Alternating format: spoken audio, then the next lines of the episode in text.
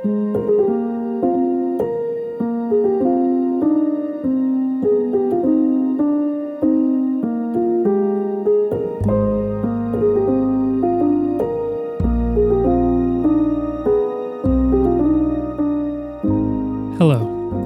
you're listening to the RPC Sermons Podcast. This episode is a part of our Advent Meditation series, where we've invited members of this community of faith to share about a particularly meaningful tradition they practice and how it ties into the Christmas story. As you listen, you're invited to still your heart and mind. God is with you in this moment, longing to grant you peace and joy in this season.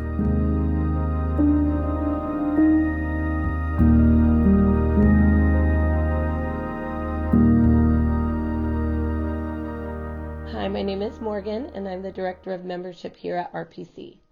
Our reading for today is from Philippians 3 13 through 14 NRSV. But one thing I've laid a hold of, forgetting what lies behind, and straining forward to what lies ahead, I press on toward the goal, toward the prize of the heavenly call of God in Jesus Christ.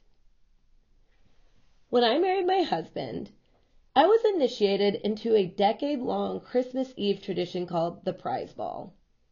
It's a wild tradition filled with shouts of joy, screeches of envy, and childlike excitement from what are now full grown adults. In this tradition, all of the grandchildren of the family, which now includes partners and spouses, sit in a circle and pass a giant saran wrapped ball filled with layers of gag gifts, prizes, and cash to play, you must keep the ball on your lap and unwrap it as fast as you can while the person to your left frantically tries to roll doubles on a pair of dice. Once they roll doubles, the dice and the ball pass to the left, and the original the original unwrapper collects any prizes they unwrapped, which have flown everywhere by this point. The game continues until the ball is completely unwrapped and the grand prize at the center is revealed. Do you think that prize ball participants have ever been so satisfied with the gag gifts and small prizes in the top layers of the saran wrap that we forget about the grand prize in the center? Absolutely not. Similarly, we who seek to love God must never get so satisfied with the earthly treasures we possess that we forget the eternal prize the heavenly call of God in Christ Jesus. We are made for more than just eating and drinking and being merry on this earth.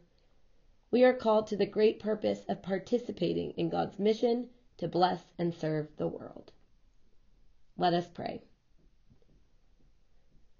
Lord, in a season that can feel so commercialized in our society, please help each of us to remember to keep seeking the prize of participating in your mission to bless and serve the world.